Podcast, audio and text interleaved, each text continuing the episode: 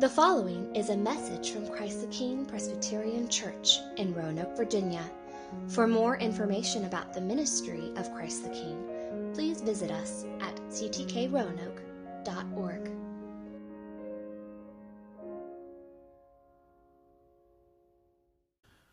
Well, good morning. Good morning. Welcome to Christ the King. Uh, for those who don't know me, my name is Penny, and I am the pastor here, and uh, it is good to be with you. And if you are, excuse me, if you are joining us, maybe for the first time, you're joining us at the end of a sermon series on the fruit of the Spirit. So, for a number of weeks now, we've been uh, looking at these different fruit. Paul contrasts the fruit of the Spirit in Galatians 5 with the fruit of the flesh, and there he says that the fruit of the Spirit is love, joy, peace, patience, kindness, goodness, faithfulness, gentleness, and self control. Against such things there is no law. And so we've been looking at these fruit, taking them one at a time. And this morning we come to the second to last of the fruit of the Spirit. Now, one of the reasons why we've been looking at the fruit of the Spirit is because, as followers of Jesus, as those who are seeking to grow in our faith, we're to be more and more like Jesus, right? We're to put aside and we're to turn away those aspects of our life that are in contradiction to Jesus. But growing in Christ's likeness isn't simply saying no to things, right? That's often how maybe we contemplate the Christian life. Maybe that's how our world views what Christians are. We're just a p- bunch of people who say no, right? We're, we're don'ts kind of people, right? Don't do this, don't do that. That's what the Christian life is about. And certainly there are a lot of don't commandments, to name a few, at least 10, right? right? Do not commit adultery, do not covet, do not steal, etc. There are many don'ts in the Christian life, but the Christian life, there's also a lot of do's. Right? There are a lot of things that we are to do. We are to put off sinful ways, but we're to put on holiness, pursue truth, embrace what is beautiful. Right? And the fruit of the Spirit are do's. We're not simply to be people who resist apathy and indifference and people who are angry and bitter, but we are to do love, joy, peace, patience, kindness, goodness, faithfulness, gentleness, and self control. In fact, I would actually say that as Christians, we should be known more by what we do and less by what we don't. That when the world looks upon us, they should see what we are for and what we are promoting and what we are about more than what we are against. And this morning, we're going to focus on one of those things that we're for. One of those things that we should be promoting in our own lives and in the lives of others. The second to last of the fruit of the Spirit, gentleness.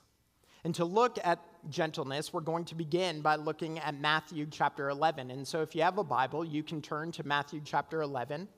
We're going to look at verses 28 through 30. If you don't have a Bible, you can follow along in the Bibles in front of you and the chairs in front of you. We're also going to project the passage on the screens in front of you. Now, before I read uh, Matthew 11, I want to do a little thought experiment. I want you to think, when I say the word gentle, about what comes to your mind. What are the things that you think about when you hear gentle or gentleness?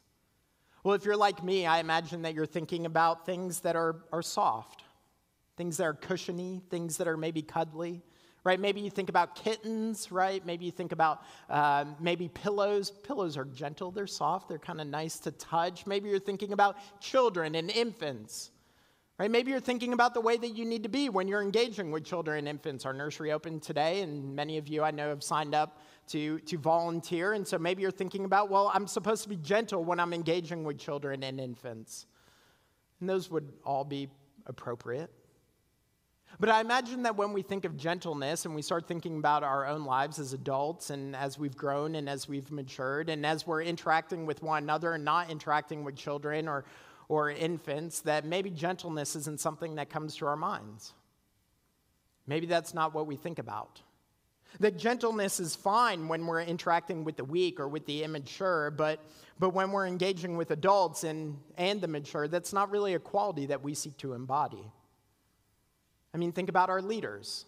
When we espouse the, the virtue of leadership, do we think that person would be a great leader? They would be a wonderful CEO. They would be the best elder or deacon. They would be the person that we would want to lead the business because they are gentle. Is that what goes through our minds? No, because you remember that phrase, right? That phrase that's very popular in our culture and has been for some time nice guys finish where? Last. We don't want nice guys leading. We don't want gentle people leading. What we want are firm people, people who are hard nosed, who are willing to do almost anything to get the job done.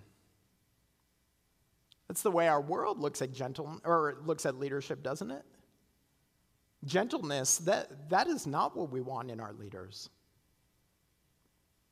And sadly, that's the way that the church has sometimes adopted this view of leadership as well.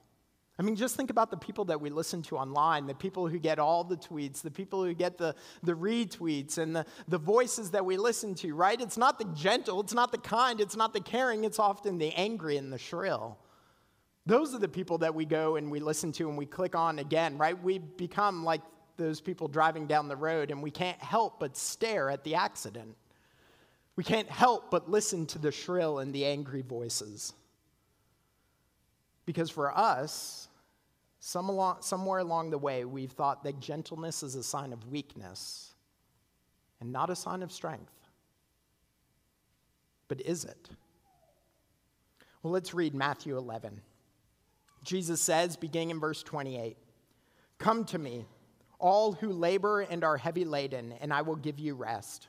Take my yoke upon you and learn from me, for I am gentle and lowly in heart and you will find rest for your souls. For my yoke is easy and my burden is light. Friends, this is the word of the Lord. Thanks be to God. Let me pray for us. Heavenly Father, we thank you for your word and ask that as we come to it now, that you would stir in us new affections, stir in us new desires, new longings for the fruit of the Spirit to be manifest in our lives. Father, we pray that you would cultivate this fruit in our lives so that we would be a people of gentleness. So we ask that you would help us now. Open our eyes, soften our hearts, enlighten our minds so that we would see you and walk with you. We pray in Christ's name. Amen. Amen. So we see that biblically speaking, gentleness is actually not a quality of the immature or the young. Gentleness is actually a mark of the mature. I mean, that's what Jesus said, right? I am gentle and lowly. That's what he says. And the apostle Paul in 1 Timothy chapter 6, he says, "The man of God is to pursue righteousness, godliness, faith, love, steadfastness, and gentleness." That the, the mature believer, the one who's walking with Jesus, the one who's seeking to embody what it means to be a Christian, is one who embodies gentleness. That gentleness is a sign of maturity not a sign of the immature. So think about like this Have you ever played catch with a two or three year old? Have you ever done this? I remember when Cole was like two or three, we used to play catch. Um, believe it or not, we've been playing catch with Cole for a long time. you know, baseballs just a part of our lives. So we would sit there, you know, and Cole would be in the kitchen, he'd be sitting on the ground, and we'd roll him a ball, and I'd just be two or three feet away from him, and I'd stretch out my hands and I'd go, okay, Bubba, you know, toss it, throw it, you know, right here, right here, right? And he's two or three, and he takes the ball and he winds up and boom, right? And it would come flying past my ear because he throws it way too hard for how close we are to one another, right? And so what do I do? Well, I run and I picked up the ball and I come back and I'm two or three feet away and I roll it back to him. And now this time I hold out my hands and I say, okay, Bubba, you know, um, a little bit lighter. a little softer, a little gentler, right? And because he's two or three, he understands everything that I'm saying. He's like, okay, dad, no problem, right? He picks up the ball and he goes to toss it to me just a little bit lighter, right? Just a little softer. He goes and he winds up and boom, it goes flying past me again. And what was amazing was it didn't matter how many times I told him a little softer, a little gentler, just, you know, just kind of lob it to me, bub, just lob it. You know, it didn't matter how many times I told him, he couldn't do it. He couldn't do it because to just throw it softly, to throw it gently, requires a touch. It requires actually a strength that a two or three year old doesn't possess. You see, he's not able to throw it gently. He's not able to just lob it. He's not just able to do it softly until his body has matured, until he has grown and he has actual some self control over his body and he can control his muscles You see, he can't be gentle when he's immature. And that's true not just of two or three year olds who are trying to throw a ball, who are learning how to play catch. It's true of us. It's true of us. You see, a lack of gentleness is not a sign of maturity, it's a sign of immaturity. Gentleness is not something that we grow out of, it's something that we grow into. The more mature person is going to be the gentler person. To be mature is to be gentle. And when I say mature, I'm not talking about age, I'm talking about character. That those growing in faith, that those cultivating the fruit of the Spirit, that we are to grow in gentleness. And so the question that we should be asking ourselves well, then what does gentleness look like? But the better question is actually, who does gentleness look like? And who gentleness looks like is Jesus. That's what he tells us, right? He calls himself gentle and lowly in heart. Now, what's amazing about that is that Jesus doesn't say, I act gently, I want to be gentle. He says, I am gentle. That this is who he is. And so, because this is who Jesus is, it should cause us to rethink our notions of what gentleness is. Because Jesus, the ideal man, the one in whom we are being shaped and reformed into his likeness, when he has opportunity to disclose what characterizes himself, what does he say? I am gentle. That this is who Jesus is. He is gentle, and what we see is that out of his gentleness, Jesus invites us to himself. Because he is gentle, he invites. That's how the passage began. Come to me, all who labor and are heavy laden. Come to me. Come to me, the burdened and the worn down and the heavy laden. Come. Jesus invites to himself. And y'all know what it's like to be heavy laden, to be heavy laden from the stress of work. You know what it's like to be worn down, to be pursuing good and yet met with resistance. You know what it's like to be burdened either by your sin or by a loved one. You see, friends, the truth is, is we are the burdened and the worn down and the heavy laden. And what does Jesus say to us? He says, Come. He invites us into his presence. Come not to be dulled of your burden with alcohol and sex. Come not to ignore your weariness with false happiness. Come not to mask your heaviness with approval or work. He says, Come to me. And when we come to Jesus, we find not just someone who sympathizes with our weaknesses, we do that. That's what the book of Hebrews tells us. But we have more than that because Jesus, when he invites us to himself, he provides for us. Out of his gentleness, he provides rest. That's what verse 28 says. Come to me, all who labor and are heavy laden, and I will give you rest. And then at the end of verse 29, he says, You will find rest for your souls. Rest. That sounds pretty good, doesn't it? I mean, over the last 15 to 18 months, doesn't rest sound pretty good? over the last two to three months that some of us have experienced, rest sounds pretty amazing, doesn't it? You know, as I was thinking about this idea of rest, um, I remembered uh, an interview that Eugene Peterson gave a number of years ago. Eugene Peterson was a, a pastor in the Baltimore area. He's written a countless number of books, many of which I've, I've benefited greatly from. And he was in this interview reflecting on his own ministry as a pastor. And he said this I was wearing myself out. I remember thinking, I'm like a puppy dog. Somebody throws a frisbee and says, Get it. And I run and get it, and I come back to do it again. Fetch was the one word I knew really well. I did a lot of fetching, but I never learned how to sit. I never learned how to sit. Now, y'all don't have to be in ministry, you don't have to be a pastor, you don't have to be a leader in the church to feel what he's expressing to you. Because we know this. We're running kids from place to place. We're hearing the concerns and needs of friends. We're knowing the fears and worries of family. We're bearing with one another's burdens. It feels like we're doing a lot of fetching, doesn't it? And yet, when Jesus invites us to himself, he doesn't stand over us with arm pointed and bark fetch.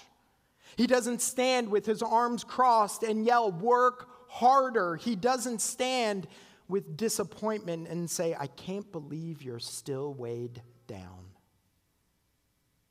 No. Instead, what he does is he, in, he gently invites us into his presence and says, I will give you rest. He doesn't say fetch, he says sit. He says rest. And it's not just physical rest, but it is rest for our souls, rest from weariness and from burdens. And so I don't know where you are today, but if you are hearing Jesus call, then come. He invites us to himself so that we would find rest. And what's wonderful about this rest is that it's not a sim- simply ceasing from activity. No, in Christ, rest is actually active. I know that might sound strange, but in Jesus, it's true. Because he says, Take my yoke upon you and learn from me. My yoke is easy and my burden is light. The yoke of our burdens and of our labors, it is replaced with Jesus' yoke. And we know what a yoke is for, right? The yoke is placed on the shoulders of the ox and it's used so that the driver of the ox can direct the ox where it's to go, right? Upon which path it's to take. But it also prohibits, it prevents the ox from going in its own way, from going astray, from wandering off. The yoke redirects the ox in the way it is to go. And that's what Jesus gives us. He doesn't remove the yoke of burden. He doesn't remove the yoke of heavy ladenness and just leave us be. He replaces it with His yoke so that we would follow Him. That we would not be led astray, but that we would follow Him and find rest. That He would direct us in the way that we are to go. You see, He gives us His yoke so that we too would walk in gentleness so that we would be people of gentleness. That's actually what the Apostle Paul talks about in Ephesians chapter 4. When he says, I, therefore, a prisoner for the Lord, urge you to walk in a manner worthy of the calling to which you have been called, with all humility and gentleness and patience, bearing with one another in love, eager to maintain the unity of the Spirit in the bond of peace. Walk in a manner worthy of your calling. And what is that manner? It is gentleness. That is the yoke that Jesus gives us. So, the question we need to ask ourselves then who are we to be gentle with? And what Paul tells us in that passage is we are to be gentle with one another. Walk in a manner worthy of your calling, with all humility and gentleness, with patience, bearing with one another in love. You see, gentleness is to be a mark of our living together.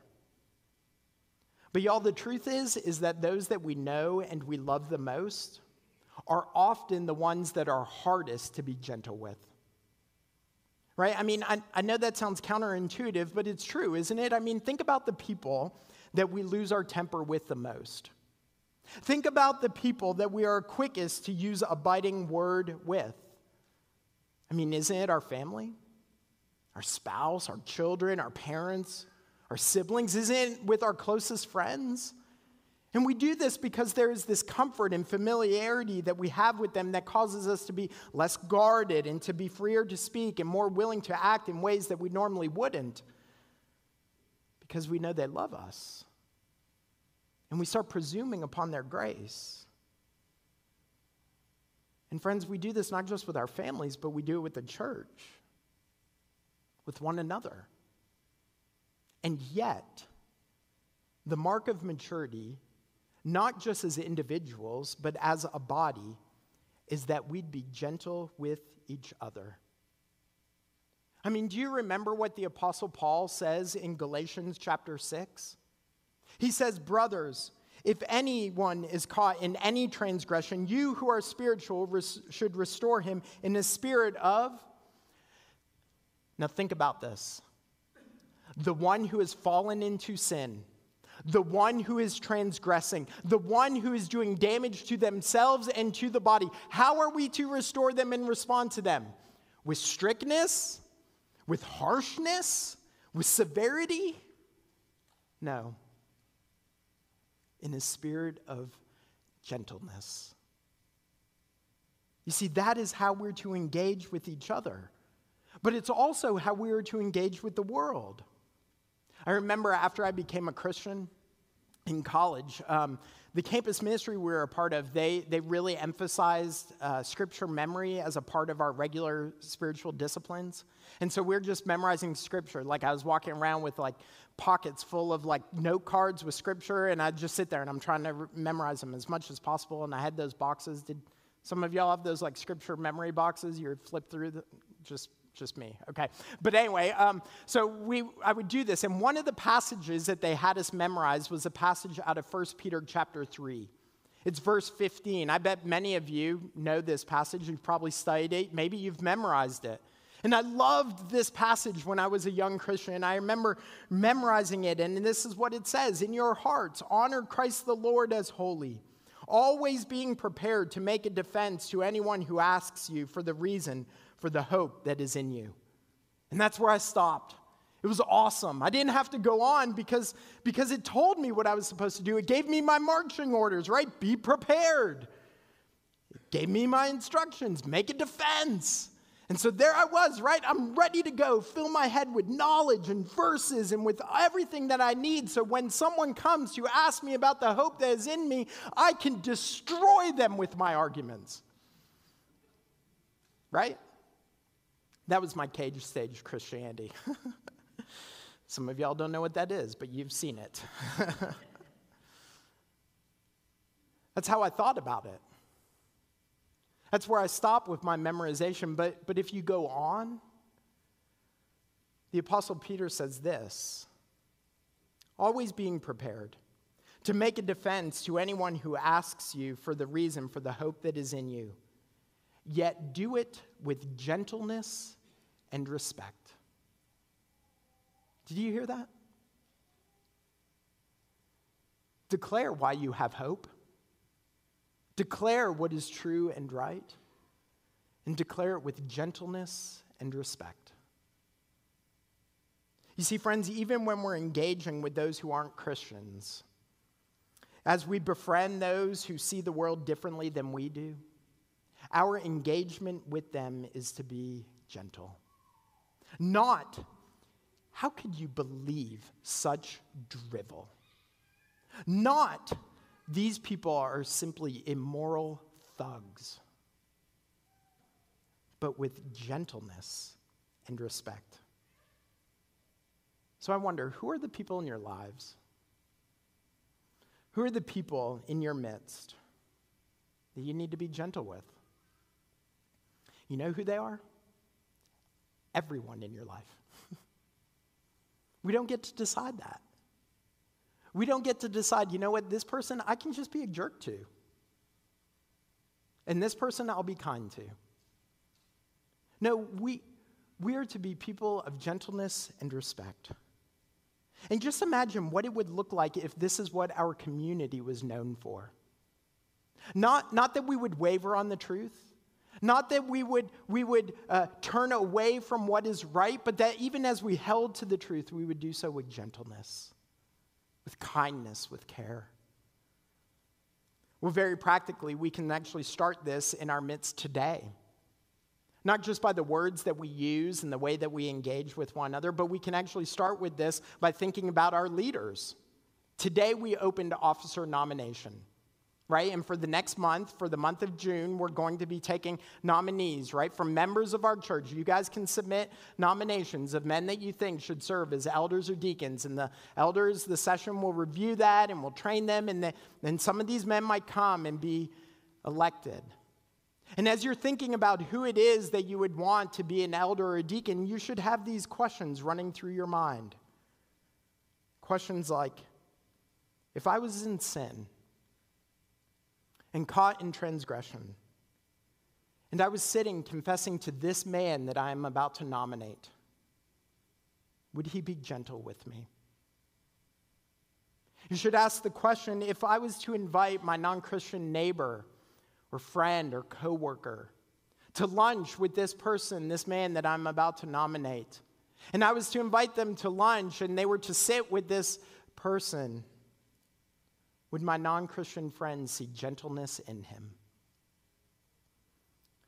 And friends, the truth is, is that if the answer is no, then you should not nominate that person.